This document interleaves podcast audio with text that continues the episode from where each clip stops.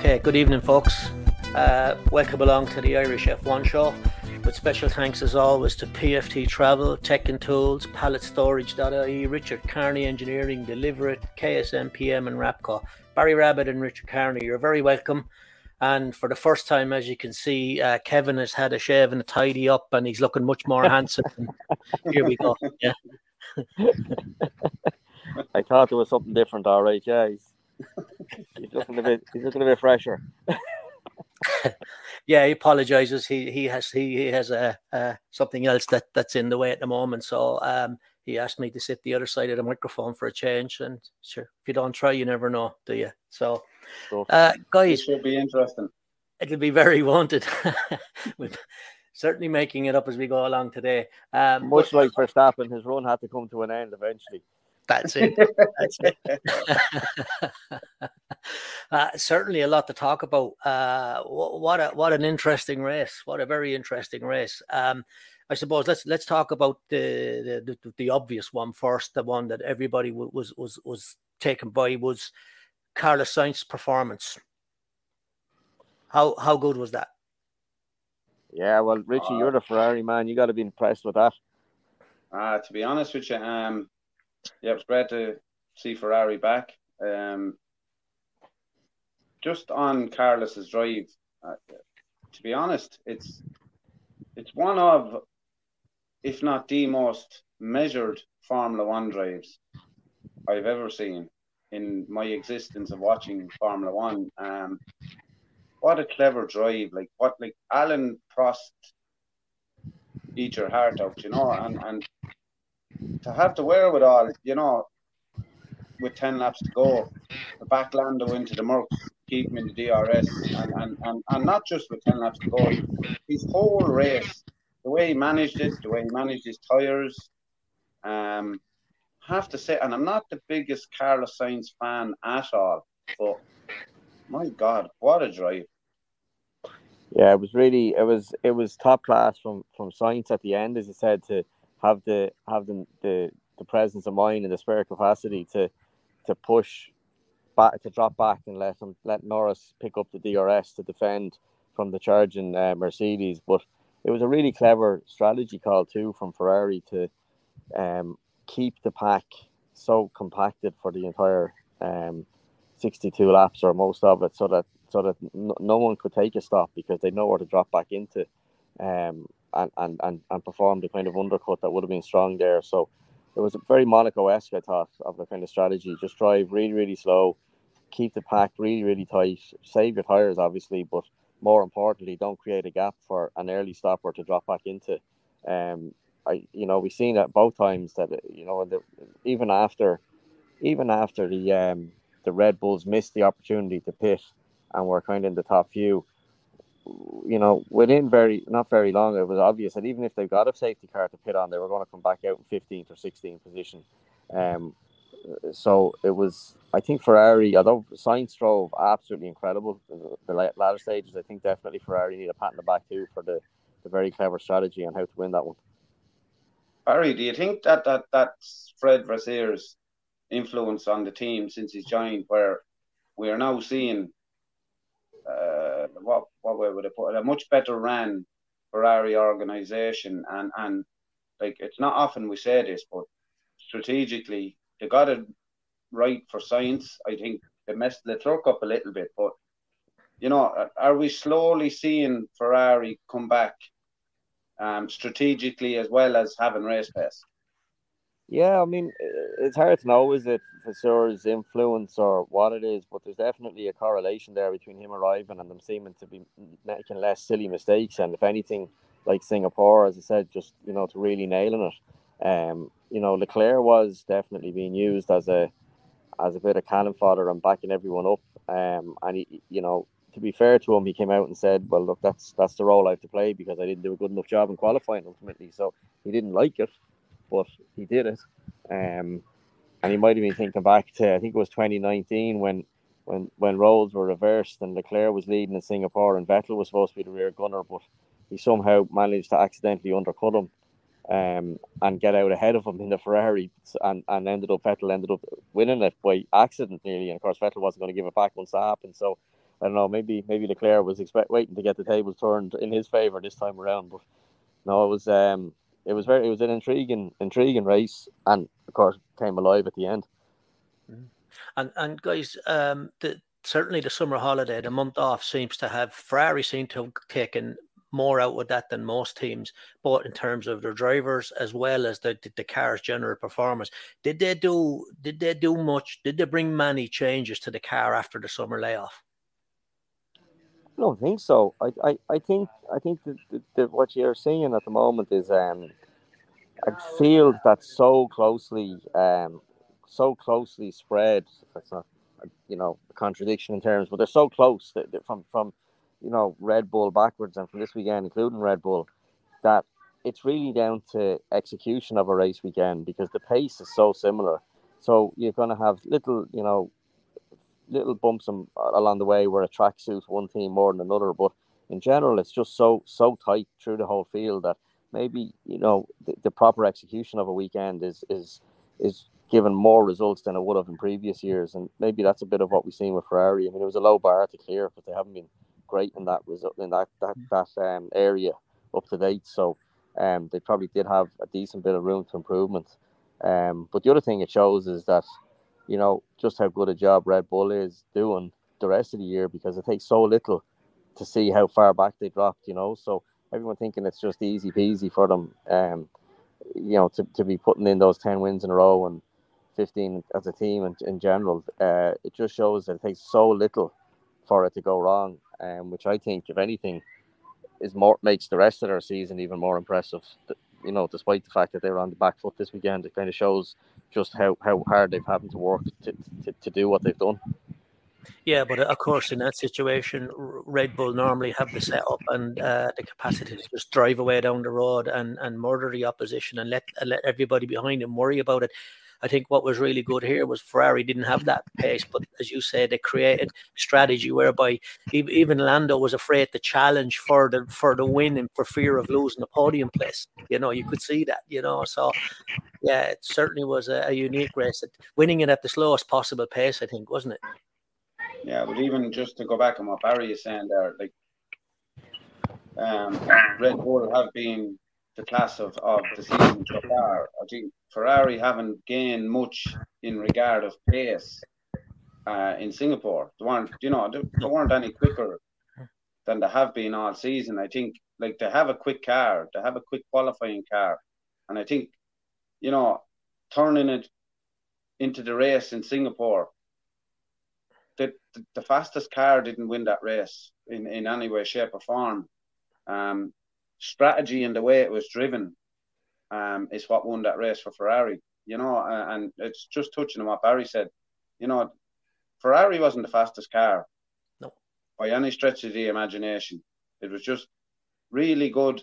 For once, we're saying this really good strategy, really good team play, no fuck ups in pit stops, no, you know, just it all came together for him. And, and yeah. Barry said to me last weekend in Mondello, just win the race at the slowest pace possible, and that's what they've done. Yeah, yeah, yeah. But I have a feeling. Any, anyone else think uh, Red Bull will be back at the sharp end come next week in Japan? Yeah, yeah, I think so. I think I think the um, I think what we had, I, I know it was it was slightly unfortunate that we had all this noise in the background about the technical bulletin relating to um, flexible wings and stuff happened to come out the week the week leading up to the the one race that Red Bull run the back foot. So all of a sudden, all the conspiracy theorists were sharpening their pencils and, you know, getting their keyboard bashing skills in place and, you know, linking one with the other, which I don't think is the case. And I mean, you know, maybe it will be, but not, nothing to suggest that it was. And I think at Suzuka next week, um, or this week coming, in fact, it's uh, it'll it'll prove that right. You know, the the Red Bull was always destined to be on the back foot at Singapore for um, chassis setup and kind of the, the, philosophy of the car, reasons why, and the wings really, so far as I can tell and reading a bit about it, seems to have very little to do with it. So it no. was just uh, it, it, it was just an unfortunate coincidence that is that the two of them happened on the same week. So now everyone's thinking that it's uh, it was the wings, and then therefore they were cheating, and they've been kind of caught. And I think Suzuka will put all them silly rumours to bed. I think Red Bull will be right back on it straight away. You yeah, know, I, um, did you hear Barry? I, I, I heard that, that they had a new floor on for Singapore. And, yeah, so um, apparently they had a floor on for practice, and they took it back off again for, on on Saturday, and basically made no yeah, difference. But, but for like as you were saying, for those pencil sharpeners or keypad warriors, um, when they do start writing, I mean, flexi wings, flexi wings is what a tenth, two tenths at best. Red Bull were half, you know, they were they were way more than that off. So regardless well, of what Horner or anyone has come out and said, they obviously tried something that no one knows about that just didn't work. So, so from what I so I was reading a few of the more technical kind of journalists um over the course of the weekend because I, I I love that side of it, you know, and trying to figure out what was going on. So the basic, from what I can ascertain, is that the red the Red Bull runs is able to run much closer to the ground than, than its competitors without suffering from bottoming out. Um, that's because they have basically um, they, they, they run higher to, to start with, or as high to start with, and then they have softer springs. And as the car loads up with, with aerodynamic downforce, the car then lowers itself naturally with the weight of the downforce pushing on those softer springs. And at Singapore, the low ride height combined with those softer springs issues with the car, the ground, the, the car striking the ground basically, and we're afraid that the car would then end up failing the um, the skid test rule basically, insofar as the floor has to be X thickness, and they had to lift through Eau Rouge to stop the car grounding out there and having the same problem at the end of the race. So. So really, really, what it was is it was just a case of the car not being ideally set up for it, and then to, to compensate for it, what they did was they raised the ride height, which is the logical thing to do, raise the rear ride height to give them that margin so it wouldn't be bottoming out. And of course, that massively affected the balance of the car um, and made the rear of it re- really, really, really taily. So, you know, it's very logical. It's quite easy to understand where where that came from. Um, and you know, you could see it from on board the car that the rear of the car just didn't want to hang on at all. So, um, I, I think when they get back to Suzuka, a more contemporary kind of standard type of track, um, I, I think all them problems would have just gone away again. So no, relatively but... straightforward, but hard to fix. Yeah. Yeah, Mac, Mac spoke about it, didn't he? In in an interview, I thought I heard him in an interview saying like he couldn't come on the brakes like he normally does because the car was bottoming out. And, yeah, um, yeah, and lifting lifting know, the unloading the front front wheels as well. Mm. So yeah, yeah. So and you so could what, actually what, what you could physically you could physically see exactly what you were after explaining when you watched the car mid corner. Like just just the yeah. rear just wanted to kill them every time. Yeah, yeah. So I they, they'll be able to run their standard ride height without fear of grounding out the bottom of the car and failing post scrutiny checks in Suzuka, and I think they'll be back to exactly where they were. The the wing the wings is interesting one just to pick up on that the the, the flexi wing. So the idea behind it is the, uh, the the the Red Bull. The theory is that the Red Bull is a lot more has the center of balance, the aero center of balance is quite far forward on it compared to other cars. Um, and make, that's what makes it as pointy as we, as we know it is, and that kind of only Verstappen can hang on to. The flexible front wing then just kind of dulls that pointiness because it loses a bit of downforce in the front with the wings flexing, and returns the center of mm. balance to something more, you know, controllable. So if it is a thing that they that they're utilizing that a lot, and it is cut down on, it may have an impact on the on the pace of the car later in the season. But I don't think it'll be the, the, the massive amount we've seen at, no. at Singapore. No. No. Okay. Interesting.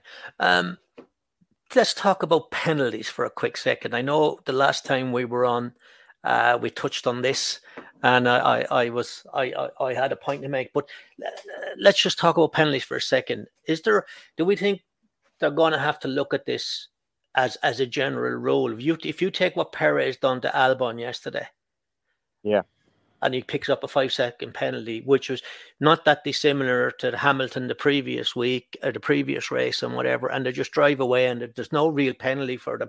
Are they going to have to take a view of this because? Uh, Perez uh, Perez driving into the side of Albon yesterday, I thought was was quite cynical, really. Yeah, I mean, again, it's tough, isn't it? Because I don't know whether it's I, I you know yourself. and, and Mike also from racing, you you may not be making that might not be coming into your head at the moment that you decide, you know, a last minute spur of the spur of the moment, split second decision to throw yoke up the inside and hope for the best. So I don't know in the case of Perez, would that would it be a, a, a kind of a, a thought out and worked out equation? But I tell you where I think it would be. Whereas if a car goes off the road, like we see in Hamilton, I think at the weekend doing it to gain a position um, around the outside of someone and leave the track. I think in that instance, when they pull back in in front of it, that car, they could have a decision to make. They say, right, well, do I give the position back, or do I just stay where I am and pull five seconds clear? Because if I give the position back, there's no guarantee I'll get back by him again. Whereas I'm ahead of him now, you know, pull five seconds, which you know generally, if you're passing a car, you can do over the course of a Grand Prix.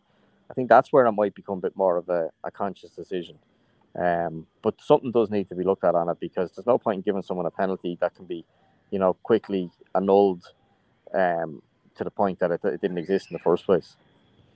Yeah, no, I think adding the five seconds is, is not it's not the way forward, you know. I mean even look at going back to the older days, serve your five seconds on a pit stop or you have to come you have to come to pit lane to serve your five second penalty. So in, effect it's like a twenty eight right, nine second penalty.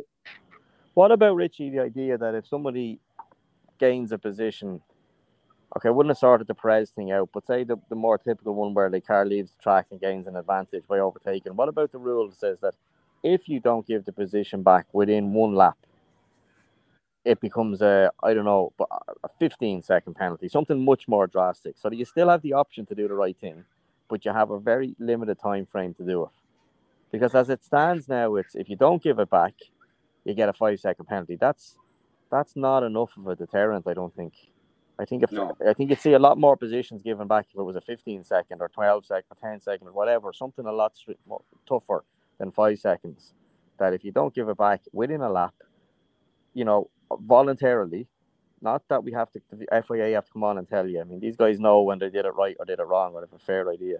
And the teams certainly do. And they have to make a judgment call on it that within, you know, the, that lap that you're currently on or plus a lap, whatever, some some time frame, that they give it back. And if they don't, well, then the real penalty hits. Give them, it still gives them an out, a, a get out, because we don't want to see really, really drastic penalties, and then people are afraid to have a go, you know, for fear of a thirty second or a stop and go. What do you think of that one? Yeah, um, yeah, something like that. Um, I also think they need to look at, like, you can be very strategic as to when you give the place back on the circuit. You know, um, you can you know you you can let them you can let them through on a part of the circuit where you you pick up DRS right behind them. So you have let them through, but you have the benefit of DRS. So like there's a couple of there's a couple of unknowns here. Like I do I do take your point and I do agree with you. Five seconds is you know as you say you can just head on up the road five seconds and penalty doesn't matter. Um, increase it to more than five seconds and maybe you know, you cannot strategically give the place back. I don't know how you would police that, or you can't give the place back on a, on a, on a DRS zone where, you know, we've seen drivers in the past give the place back and then re overtake through DRS. Yeah. So it's yeah, they um, might have to look at that, disable DRS for a lap or something. It is a bit of a conundrum, but I do take your point that we don't want to start like I, I did say there a few minutes ago. You know, make them serve it in the pit lane. But yeah, we want to see car racing. We don't want we really want to see cars set in a pit lane for you know 28 seconds serving a five second penalty. So yeah, it can be sorted out on track. It just it, it needs a bit of thought, I think. Yeah, well, leave it. You know, leave it to the teams to make or the driver to make the call. You know, they'll know themselves if they think that they got it wrong and that they did gain the position off track you know, they might they'll be quick enough to self police it and, and give the position back. Um, and you know, for fear of a higher penalty. So, but some they need to look at it. That's for sure because it's uh, there's no point issuing a penalty that someone can basically wipe clean within a couple of laps. And there's, there's, there's just one other point that I want to put to you, Barry, on this situation where, let's say, like the Perez thing, um, and I'm seeing a lot more of it happening where a guy makes a move, and it's not it's not like a, a last minute lunge down the inside, but when when the the driver that's being overtaken realizes, oh, I'm I'm done here. He suddenly throws his car off the track, gets on the radio, and he pushed me wide. He pushed me wide. He has to give the place back. You know, yeah. like I, I I'm seeing a lot of that creeping into it as well. I think that's what happens when you have two way communication. You know, it's it's it's they're they're they're playing to the to the referee as such. You know, instead of just you know like generally in in in more kind of lower level formula. You know, you know certainly what we'd be at in club level. You're on your own. You got to make your own decisions there and then. You don't have you know you're not you, you don't have a direct line to the clerk of the course or the race director or the stewards like the F1 guys have. You have to make a decision then and you know, and hopefully you're in the right, right, and, and, and put yourself in a position to fight it afterwards. But um, I don't know. I think there's, I think, I think it's part of a bigger problem. There's just too much, you know, too much communication is, is, is probably some of it too. They don't need to be able to talk to the to the to the to the drivers and to the teams quite as much as they possibly do. I don't know how you. It's it's you know there's obviously reasons to have it there, but like we've seen Sainz at the end of the race, he figured that out himself. That thing with Norris, yeah. like because they came on and told him, "Oh, Norris is within eight tenths. He's within DRS," yeah. and he's like, yeah. "I know, I did that on purpose." It's on purpose. Yeah, so they're able to do it, and it bring and it brings that out. Um, I'd rather see a lot less communication between pit pit to car, and, and you know vice versa, car to um, car to pit. I, I think it would just it's it's it's another way of kind of widening the the gap between the very very good and the exceptional. Um, and I think that, that could be part of it. There's certainly an element where they're, you know, as I said, referencing football again, you know, jump, jump, jumping on the ground, holding your shin, and you know, looking, look, looking straight to the ref to see if he's if he's blowing the whistle. You know, I don't like that. No, nor me. Right. Interesting, very interesting. Uh, is Singapore a track that's easier than others on tires? And the reason I ask the question is uh, two reasons actually. Haas, Kevin Magnussen finished in tenth and the, took the last point in the race yesterday on used softs that were 23 laps old in the race. Now, there's a car that absolutely chews its tires up after two laps normally. On top of which, Mercedes were able to save a full set of tires throughout, they'll keep them for the race, slap them on uh, 20 laps from home and come out and go like absolute trains to try and do something about it. We know what happened to Russell, but like, is that because the track allowed them to do it, or is there perhaps a, a, another strategy there that certainly teams like Haas could look at elsewhere?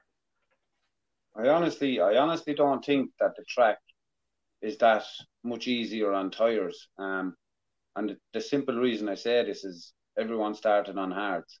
Um, I don't think like Mercedes made a decision to swap to mediums, but like there was 20, 18 or 20 odd laps to go. So regardless maybe of any circuit you race on, the mediums are going to last 18 to 20 laps. Um, I think there was a reason they all wanted to go along on the hard. Um, I take your point. Maybe it's not the hardest circuit on tires, but um, I think it's more. I think it's more strategic as to what happened this weekend. Um, I take your point with Haas, where yeah, brilliant in qualifying. They turn the tires on. The problem is they turn them on too much and they burn them off too quickly. But you know, I I think it was more strategic than the track being soft yeah. on tires. I think I, would be interested to hear Barry's view on it. I think yeah, I, I don't think it's the I don't think it's the tires in itself or the track usage of the tires. Um, I, I think it's just a case that the you know the reality of it is that Sainz was driving around most of the race two seconds off his potential pace, um, just to, to keep the pack tight as we mentioned earlier, so that teams couldn't drop back into the, you know, do a quick do a quick start, an early stop and drop back into clear track and be able to um, to un- undercut the you know those ahead of them. So I think that probably had a bigger impact in it than than anything than than the you know the abrasiveness of the circuit or anything like that. I think they were ultimately the reality was they were all as a result of Sainz driving around a nice bit off the pace, um, you know, one one after the other, and it was only then when the Mercedes got the got the mediums on, and wasn't obviously the tires, the fresher tires helped, no doubt about that. But I think it was more the case that they had they had empty track in front of them to drive into, and they were able to show the the real pace of the car. Um, Red Bull had a little bit of that towards the end of the race too. So, um, yeah, it was a bit of a, as I said, it was a bit of a Monaco. Just just drive around, keep everyone behind you, um, because it's not a track that's easy to overtake on. So, which was Ferrari's, which you know, it's a, it's a, you know, is it is it what we want to see? Cars driving around two seconds off the pace? No, but you know, it's Ferrari's prerogative. They were they did the hard work on Saturday to to be able to get there at the front of the grid and and, and choose the strategy that worked best for them. And you know, it's interesting in another way. It's not, you know, it's not a car floating around on its absolute limit, but there's definitely, you know, an interest and an appeal to that strategy as well. Yeah, and so, I do uh, feel, I do. Sorry, Mark. Sorry. I do feel on on Barry's point there, right? Yeah, Sainz was probably driving around two seconds a lap slower than he could have been going, but so was the other five that were right behind him. Hmm. And I just felt, you know, it made for for a purist, say, right, like someone that understands how racing works, and and we we understand why he's driving around at that pace. Probably to someone just looking at the race that wouldn't have the inside information, they're probably like, ah, should they're just driving around behind each other. But like it, as a purist, it's extremely interesting. It's like a game of chess. It's like you know, you you have to hand it to him. And and um, I just also want to touch on just before we leave the tire thing, like how impressive was Max in that Red Bull when they put him on medium compared to Perez? How impressive! Like you know, yeah. it just goes to show the class and the caliber of the driver. How what he could drag out of that really bad Red Bull car compared to his teammate. Yeah, well, I think the thing at Max is he just he, he makes the best out of whatever he's given. You know, um, he doesn't need it to be what he wants it to be. He can just figure it out. What's it needs? Okay, I'll drive it accordingly, and that's what I'll do. And I said it before. I wonder is that a is there a bit of the sim racing coming into it from that? Which the sim racing is a lot more kind of, you know, kind of binary type drive, and it's something that I, I struggle with when I deal with a sim racing. There's no feel to it. You just gotta gotta drive what the car wants in a kind of black and white nature. And I wonder is there some of the newer guys, and the Verstappens and the Lando Norrises of this world that are heavily into the sim racing world, is it is it is it a, is it a benefit that they're they're reaping from that? Because they seem to be able to just drive with a car that maybe has no feel or a bad feel and just just ignore it nearly, which is a you know completely, you know, kind of contrary to what your mind would want to do, sort of way of doing Very difficult thing to do for sure. Yeah, yeah that, that's so. very interesting. Like that, that's a very interesting point because, like, you see, if if in a Formula One race where guys get caught out to get a shower of rain, but they're still on slicks, like automatically Max comes to the fore, Lando comes to the fore, George comes to the fore. You know, they're they're just as Barry said, it's just like you watch it and you go like, that, that's unnatural. How how can they do that? You know, it's, it's amazing. Like, and that that's a fair point, Barry. Good point. Very good point. Uh, just on Perez for a second, Richard, as you mentioned, Perez. Um, is it, I, I know you, you make the comparison and the performance and all, but is he he's in a tough he's in a tough spot, isn't he? I mean, you look at the comments he's had to endure from Helmut Marko and no public support from his team whatsoever. You know, no one came out in his defense on his side of the table and uh, the garage to say, "Hang on a second, that's that's that's a bit over, a bit too, bit too raw." Like you can't say things like that. He didn't get that support, and and it just you know uh, even Christian Horner, I don't think really really could, he could have been a little bit more vocal in support of one of his drivers in that situation, and no one would have blamed him for it. It's he he's obvious that's obviously a real pressure cooker position for him if if all of that's kicking off around him all the time and he has to contend with that and still be compared to Max, isn't it? Well, like in all fairness, let's be fair about this. You talk about being thrown under the bus. Helmut was driving the bus. so, I mean, with an axe in um, both hands. like, um, no, I, I, I feel for Perez. He's not, you know, he's not obviously anyone at that level is not a bad driver. Um, no. Um, I think Christian came out and said that you know he's contracted to the end of next season and he will he will finish his contract. Will that really happen? I don't. I don't think so. Now I like Perez and he's a good driver. Obviously, he's not in Max's league. I don't know who is in Max's league at the moment, but um, he's in he's in a tricky situation with the team he's in and with the teammate that he has. I mean, you know, if you're so much as a tenth off again, Max, Max is going to multiply that or triple it, you know, yeah. because he's so good. And when you think of Red Bull, when they started their dominance, they had a young Vettel who was very similar to Max and just dominated his teammates, dominated everyone around him. Now they have Max, and and over those the course of those ten or fifteen years, you know, Vettel was the love boy. Now it's Max, and and Red Bull as a team. I don't think they were ever really too supportive of the slower driver, if you know what I mean. Um, to, to carry them along and carry them along, and I think it's an issue stemming back to the Vettel days. To be honest. Yeah, I mean, eh, look, Helmut Marko's, and while his age? He's 80 years of age or something. We have to make allowances some, somewhat. He's living he's living out of his out of his uh, era maybe a small bit to be fair to him you know. You mean he's a dinosaur barry yeah?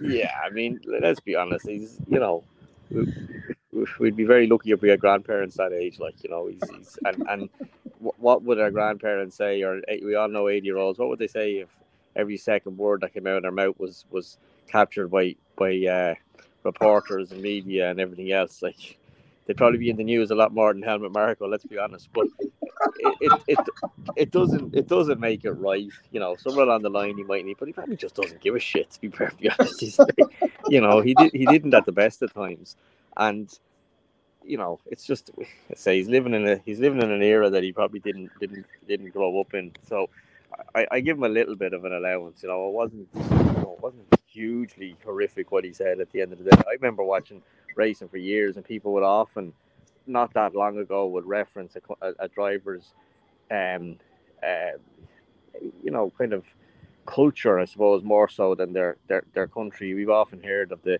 the Latin temperament and, and all this sort of thing, and you know that's been said in main, main mainstream media quite a bit over the years with different drivers through the years that had different temperament. You know, we've we've heard people say it with regard to to Finnish drivers. You know, Raikkonen and doesn't say anything, and he's the Iceman, and you know, it's the reality is that different cultures have got different different ways of, of, of carrying themselves, and you know, could he have said it in a in a better, more diplomatic way? Yeah, but I think at the end of the day, what he was saying has got some sort of truth behind it. That you know, different countries generate different types of temperament generally speaking. Of course, not across the board. You can't say everybody is one, but you know, just go back to the Alonso era where his Latin roots would have been brought up, and you know, and the Montoya's of this world and everything else, where it would have been part and parcel of of, of what you get. So, yeah, it's it, what you do about nothing. I think in my book, you know, Red Bull probably could have came out and. I think it was silly. They said something along the lines of that he doesn't, he's not an employee of Red Bull, but mm racing where he's actually a director of Red Bull umbrella company. So I mean, you're trying to split hairs there. They should have just faced it head on and either completely apologized or just washed it away. They, what they did was, I think, you know, was was a bit of nothing really. To try to who, who did they think was going to just accept? Oh, he's not an employee. All right, yeah, fair enough, Tristan. Yeah, no bother that. We didn't think of that. You know, that was never going to be bad PR there. Like that wasn't going to cut it, was it? no, not really. And and and I think that's the point. And if you're if you're Alonso and you're already, you know, you're already having your head kicked in every time you sit in the car by your teammate, right? And uh, and then you're you're dealing with that when you're not in the car. It's it's it, it can't be a nice place to work. That's that's the point I'm making. no, but I'd say the eight or nine million a year probably is decent enough compensation for it. To yeah, be fair, you I was going to say it. When he checks his bank balance, he's hardly feels too bad. Perhaps. Yeah, Perhaps. you know, it's it's uh, and and the person who was probably least upset by it not least upset by it, but certainly on the lower end of the scale was probably Perez and himself, you know. And anyway, he's not from South America. I think Helmut Marko needs to go back to, ge- to geography. He's from Mexico, which is He's from Mexico. North yeah. America, as far as I'm concerned. It's certainly not South America. It might be Central America, but I'm pretty sure it's North America, geographically speaking. So maybe you're talking with someone else. Yeah, maybe, maybe. um, let's talk about Aston Martin for a moment, guys, and in particular, I suppose we Lance Stroll and in Aston Martin. Uh, do you think he's losing his appetite to drive? Um, maybe, maybe. Um, it's it's Daddy's team, so he's probably allowed a, a few more fuck ups than everyone else. Um, I don't know. I heard rumors there he's on about going playing tennis, or Hmm. I'm, not, I'm not quite sure. And to be honest, the thing about Lance was, and I always give him the benefit of the doubt because he's won in, in every formula he's raced in on the way up. So, and like like we always say, to get to that level, you, you're not. I know it's Daddy's team and it's Daddy's money, but you ain't going to be a Formula One driver unless you can cut the fucking mustard, and that's Correct. plain and simple. Yeah. Um, Yeah. he's you know he's a good driver. He's a good like. I think it's more so he's just he's going through a sticky patch there. He broke his hand off a push bike or whatever he done, and um, be honest with you, if he's going to go cycling, he deserves it. But um, I just at at that at that point, I just like to. Uh...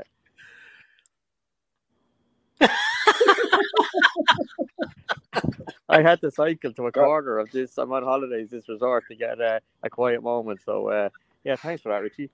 But mine, mine's got, goddamn mine, cyclists. Goddamn mine's you got a basket and a baby seat in the back of it, so I don't think I'll be tackling any mountains anytime soon. but like you know, Richard, you made the comparison in terms of look at what look what uh, Max was getting out of the car compared to Perez. But l- let's look at the Alonso Stroll comparison. I mean, th- th- there's a chasm there in terms of the, what both those two drivers are doing in the same car, isn't there? Yeah, but ju- just to finish my point, um, I think he's going through a real lull. I think he's ultra low on confidence. He, like I say, he had that accident on the bike. He's every time he seems to sit in the car, it's not working out for him. Um, like I said, I don't. I do rate Lance as a, as a driver. Um, I just, I honestly, right? He's he's obviously he's not on Alonso's level, never will be. Um, Alonso is different gravy, but I just, I, I, I think it's more so he's going through a really bad patch at the moment than Alonso is extremely outshining. It's hard to know, isn't it? I suppose if it was anyone, if if he was anyone else and not son of the boss, I mean, you just look at it and just go, he's not doing a good enough job. It's simple as that, you know. But he's in against Alonso, he's not doing a good enough job. He's not quick enough. You know, he's had a couple of smashes.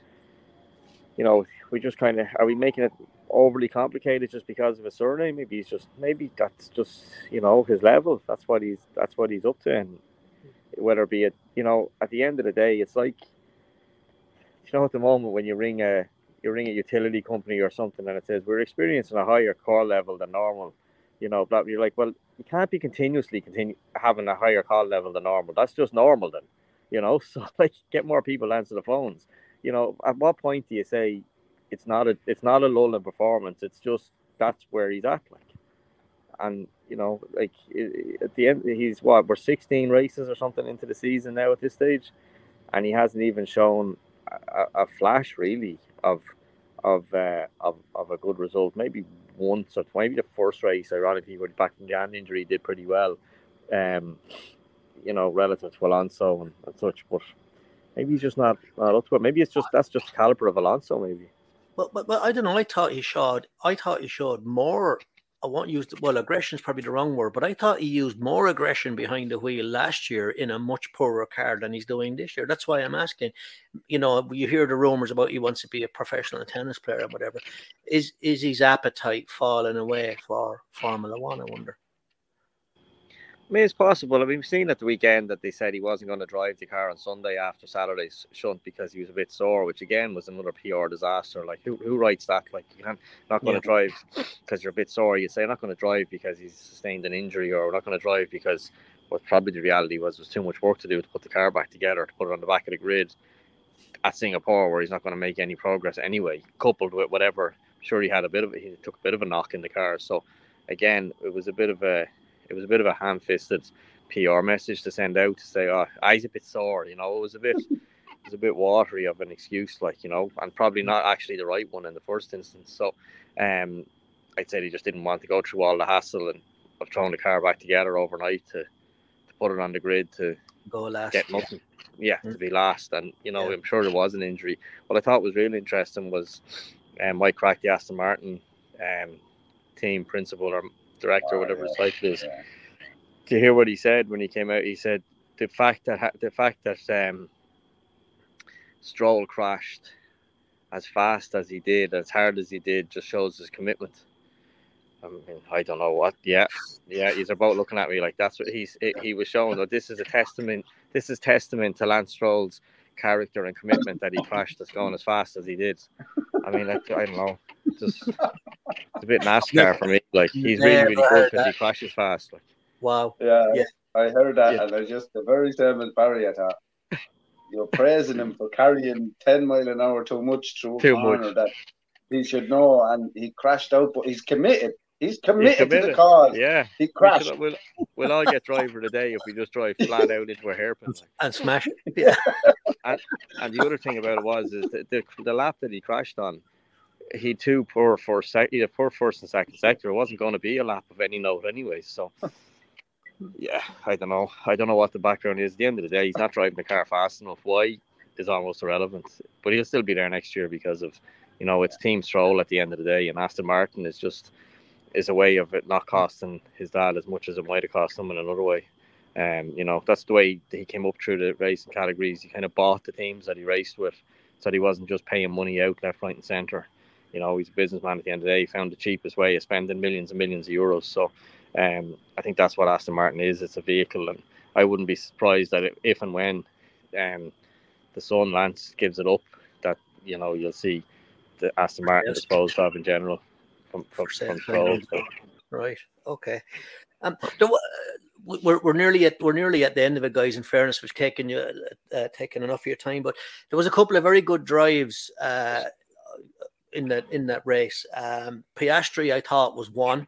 Uh, to be yeah. fair, but I, I think I think the, the guy that really really stands out, or one of them certainly that stands out, is Liam Lawson, and I think I think you know when we were on last time, we talked about why De lost his drive. I think Liam Lawson has just abs- adequately set out why why De was replaced in the team. If you look at what he's done in his third race,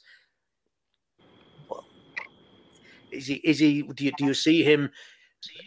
I suppose there's plenty of uh, options he could or may or may not open up to him uh, before the year is over. But like uh, he's definitely F1 material, isn't he? For sure. Yeah, I think I think he's um you know not okay. He's got points, and sometimes you can get points fortuitously, as we've seen with De Vries last year. But he, it's how he got the points and how he did. He did so well at the um. I can't just think of the race that he. What what was the race that he he he he arrived at, at Holland, wasn't it? He was thrown in at the last minute. Yeah. You, you know, Zandvoort, like he survived that, which it was Zandvoort, wasn't it? Because the Ricciardo yeah, crashed into the, the right hairpin and broke his hand. So at Zandvoort, he survived, which is all he could do. He'd only got one practice session and then into qualifying. So he survived that. Um, he put in a decent show on a Monza, and then at, at the weekend, he, uh, you know, he did very, very well. He, you know, okay, his, his teammate was was knocked out by Perez, as we said, but you know, he he'd put a very strong showing in relative to Tsunoda up to that point. Um, and he actually had a poor opening couple of laps and dropped back a bit and was was quite hard on himself after the race. You know, saying that he could have done even better than he did with with with, um, with his points finished. So, yeah, I mean, so far he's definitely on an upward trajectory, which is what we spoke about before the, with De Vries, which was just flat. Um, yeah. But the reality is, De Vries probably never have got into that drive in the first place. It was, you know, he looked into a into a reserve seat with Williams in Monza on a weekend where the Williams was on Caligari, you know, on, you know, kind of was quicker than it should have been or had been all year, and he just happened to be in the car at that time, and you know, he, he was due a go, he was due maybe a test or something, but probably not a drive, just as easy as got. But there's Helmut for you again. Yeah. I think he's he's he's extremely helped. Um, now don't get me wrong, I'm really impressed with his drive, and I reiterate everything you've said. I think the the way the race panned out really helped him, where mm-hmm. Ferrari tried to keep the pack bunched. Um, you know, at one stage there, I think they were talking about if you pit it now, like midway through the race, if you pit it now, you come out in 15th, which is unheard of. So yeah, I, I think that helps him that the race was kept bunched, but you can't like I will I won't take anything away from him, you know. Jumping in there, doing what he done, scoring a few points, you know, he might be I suppose when you talk about De Vries, he, he's on the other side of the age spectrum. He got a good opportunity. Um, he has another opportunity that is at uh, Suzuka this weekend. So hmm. that'll be four races. He'll be in the car for. I, I, I presume Ricciardo's going to be back on the next one. Um, so, but it looks like to you know to go off the point slightly, but keep it in, in, in context. It looks like there's nowhere for him to go next year, anyways. Um, for Lawson. It's it's he doesn't seem to have any any any gates opening for him. Unless, of course, Perez doesn't see out his time. Yeah, Perez has a contract, you know, for next year, but there's obviously performance clauses in it both ways. But you know, it's hard to see him him walking away from it. And would Red Bull want to upset? Like, what's in it for Red Bull to to put someone else into the car? You know, they're doing it. Perez is, you know, he's hanging in there he's not upsetting the team or Verstappen. So, you know, sort short of that happening, I don't see anyone. I know there's rumours about Logan Sargeant, but all the, the background noise seems to be that he'll be kept for next year. Um, Tsunoda is locked in to, to AlphaTauri. Ricciardo is probably going to be alongside him. Um, anywhere else, you know, uh, Zhou is in the in the Sauber again. They're all kind of getting locked in again, one way or the other, which is slightly disappointing because we can see where, you know, how good the likes of Lawson and, and others can, can do given the opportunity. And Piastri, of course, another one of that camp. Like, you know, these are both Piastri and Lawson are both rookies this year, and they're, you know, certainly Piastri is a classic case in point of how, how well a rookie can do. And he, he was he was fighting with different machinery than Norris was at the weekend. Norris had upgrades that, that Piastri didn't, um, you know, which was, you know, Piastri had a bad qualifying, that was not his fault, and still was able to come back and, and, and score points. So, yeah, um, decent score to be fair to him, yeah. So it'd be nice to yeah, see some some fresh blood given a chance. The McLaren upgrade seemed to be working, which is great to see as well. Um, the, you know, they've, they've come down leaps and bounds. And they actually spoke about it in commentary with Martin Brundle. And Martin was asked, you know, all Alonso's form at the start of the season and, you know, what, what's gone wrong. And they've just been out developed as the season, season has gone on. You know, you yep. see McLaren making savage improvements, you know, Mercedes coming back strong. well, they're all making Ferrari big improvements. They're making big improvements grid wise, but as I said, it's not like a broken record. The, the, the pace improvements are very are very meager and small. It's just that's all it takes at the moment. You know, you find a tenth or two tenths, and you're you're jumping four four rows and qualifying. You know, yeah. in years gone by, you might that you find two tenths, and you were still in the same position. You're a bit closer to the guy in front and a bit further than the guy behind you, but it didn't actually change the finishing order. I think what's happening now is it's just very visual. You know, that jumping up and down of the you know, of, of the grid and the, the, the McLarens of this world jumping up high. But you go back and look at it, they probably found, you know, a quarter of 1% of pace advantage or something, or pace improvement. So um, I think it's great from that point of view. It's just a pity that, you know, Red Bull are that little bit ahead. That That's taken the time off. In, in fairness, like in 90% of qualifying this season, the top 11 or 12 have only been split like by a second from yeah. from pole to like 11th or 12th, which is you know that that's great. Like that's brilliant. Well, like we were all saying how far off Verstappen was in Q2. He was seven tenths off Sainz, but Sainz was three and a half tenths ahead of everyone. Because okay, it's Q2. It's not the most pure, you know, comparison, but you know, Verstappen was saying like this car isn't drivable, it's pathetic, it's horrendous. Did you see that? And he was basically three tenths off the front row. Like that's that's yeah. how tight the margins yeah. is. And again, to go back to my point earlier, that's how good a job Red Bull are doing. Because if they drop the ball even the slightest bit, they're going to be caught. You know, and it just showed at the weekend that didn't. You know, it, it, you know in years gone by when there was other teams dominating, they still would have been probably been on the front row at Singapore just with a smaller gap. Yeah, uh, I think we're going to see Mercedes in the championship, in the constructors' title. I think they're having a real rattle at that. I think, aren't they? And Hamilton is in with a real shout of finishing third in the drivers' championship if he keeps his head down. What do you think? I, I think you've just reminded me of the, the what we, forgot to talk about, which was Russell throwing oh, yeah. into, the, into the tire wall, into the clipping the wall on the last lap, and his uh, his his freaking out moment after that. That was that was very interesting. He just followed Lando's uh, uh, wheel track straight into the into that yeah. little bit of an arm cut that was kicking out, which is easy done. But man, he must have been he was he was distraught, wasn't he? He's so yeah. seriously emotional. I mean, he, I mean, five hours later, he still had tears in his eyes when he was giving interviews. You know. Yeah, like even even. Yeah, like you can't say that they were they were pushing the limit at that stage because George just cut had cut up to Lando, so he was back to going two seconds a lap slower than what he was on the way to catching him, and it's like Barry said, he just he literally mirrored mirrored mirrored him through the corner, and you can actually see Lando touches it too, just not severely, yeah. and George just takes that extra five millimeters, which sends him over the curb and into the barrier. Um, was it was it Norris's rear wheel or front wheel that hit it, Richie? I thought it was his rear, which is probably a little rear, bit more rear wheel as well. Hmm. It was it was Norris's rear, but but George's front, I think. No, George's rear as well. George's rear right hopped off it, sent him sent him the other way hmm. towards the the, the, the curb, right. which yeah. in in effect then stopped him making the corner and hit right. the barrier.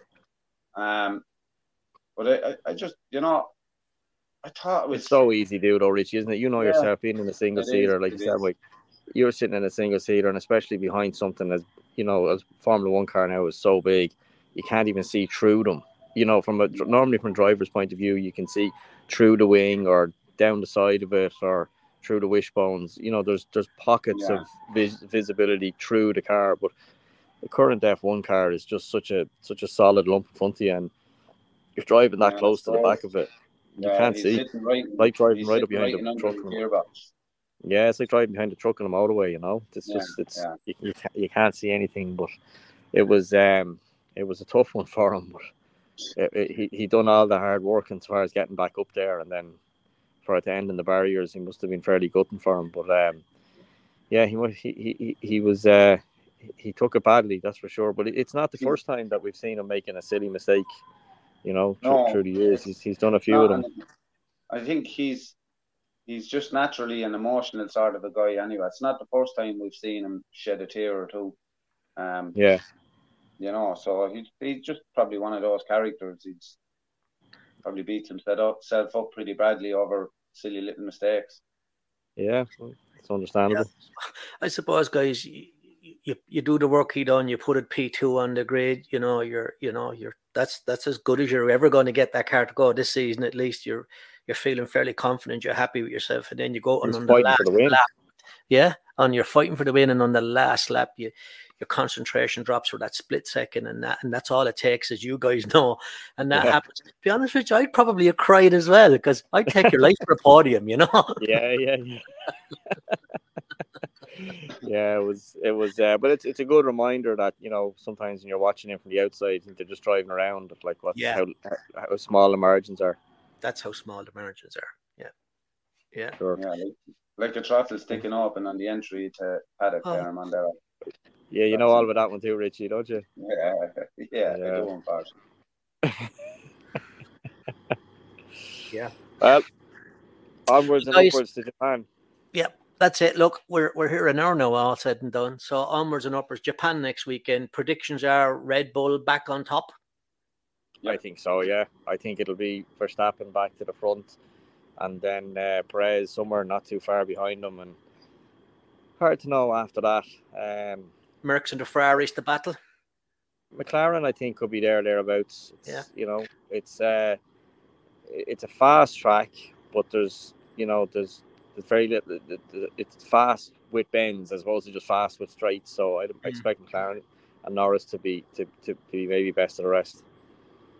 Definitely. Um, I would say I will go out on a limb and say Piastri will out qualify Lando next weekend. Wow. That's a Yeah, first at. At Suzuka, if he does that at Suzuka, that'll be uh, Norris won't like it. Let's put it that way. No, No, no. no. I think there's already there's already a little bit. I won't say a needle, but you can see that they're they're already looking at each other with that slightly jaundiced eye, can't you? You can see that that that competition starting to grow between them already. That's going to get really good before the year is over. I have a feeling. Well, I I said think it that here started last from week or Lando two. firing it down the inside, didn't it? Yeah, I think Lando, Lando could be one of those characters that, uh, you know, when, when things are when, when things are in, in in his favor, you know, he's a cheeky chappy and the you know uh, the kind of, you know, he's kind of young lad, kind of just having a laugh, blah blah blah, and everything's cool and funny and everything else. I think uh, I think the mask could slip pretty quick if Piastri starts putting them putting them away, and I'd be really interested to see that. Yeah, and you can you can see that happening.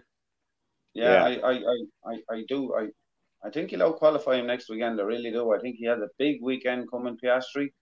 Um, and after the the mess up in qualifying last weekend, I, I think he's going to pull one out of the bag next weekend.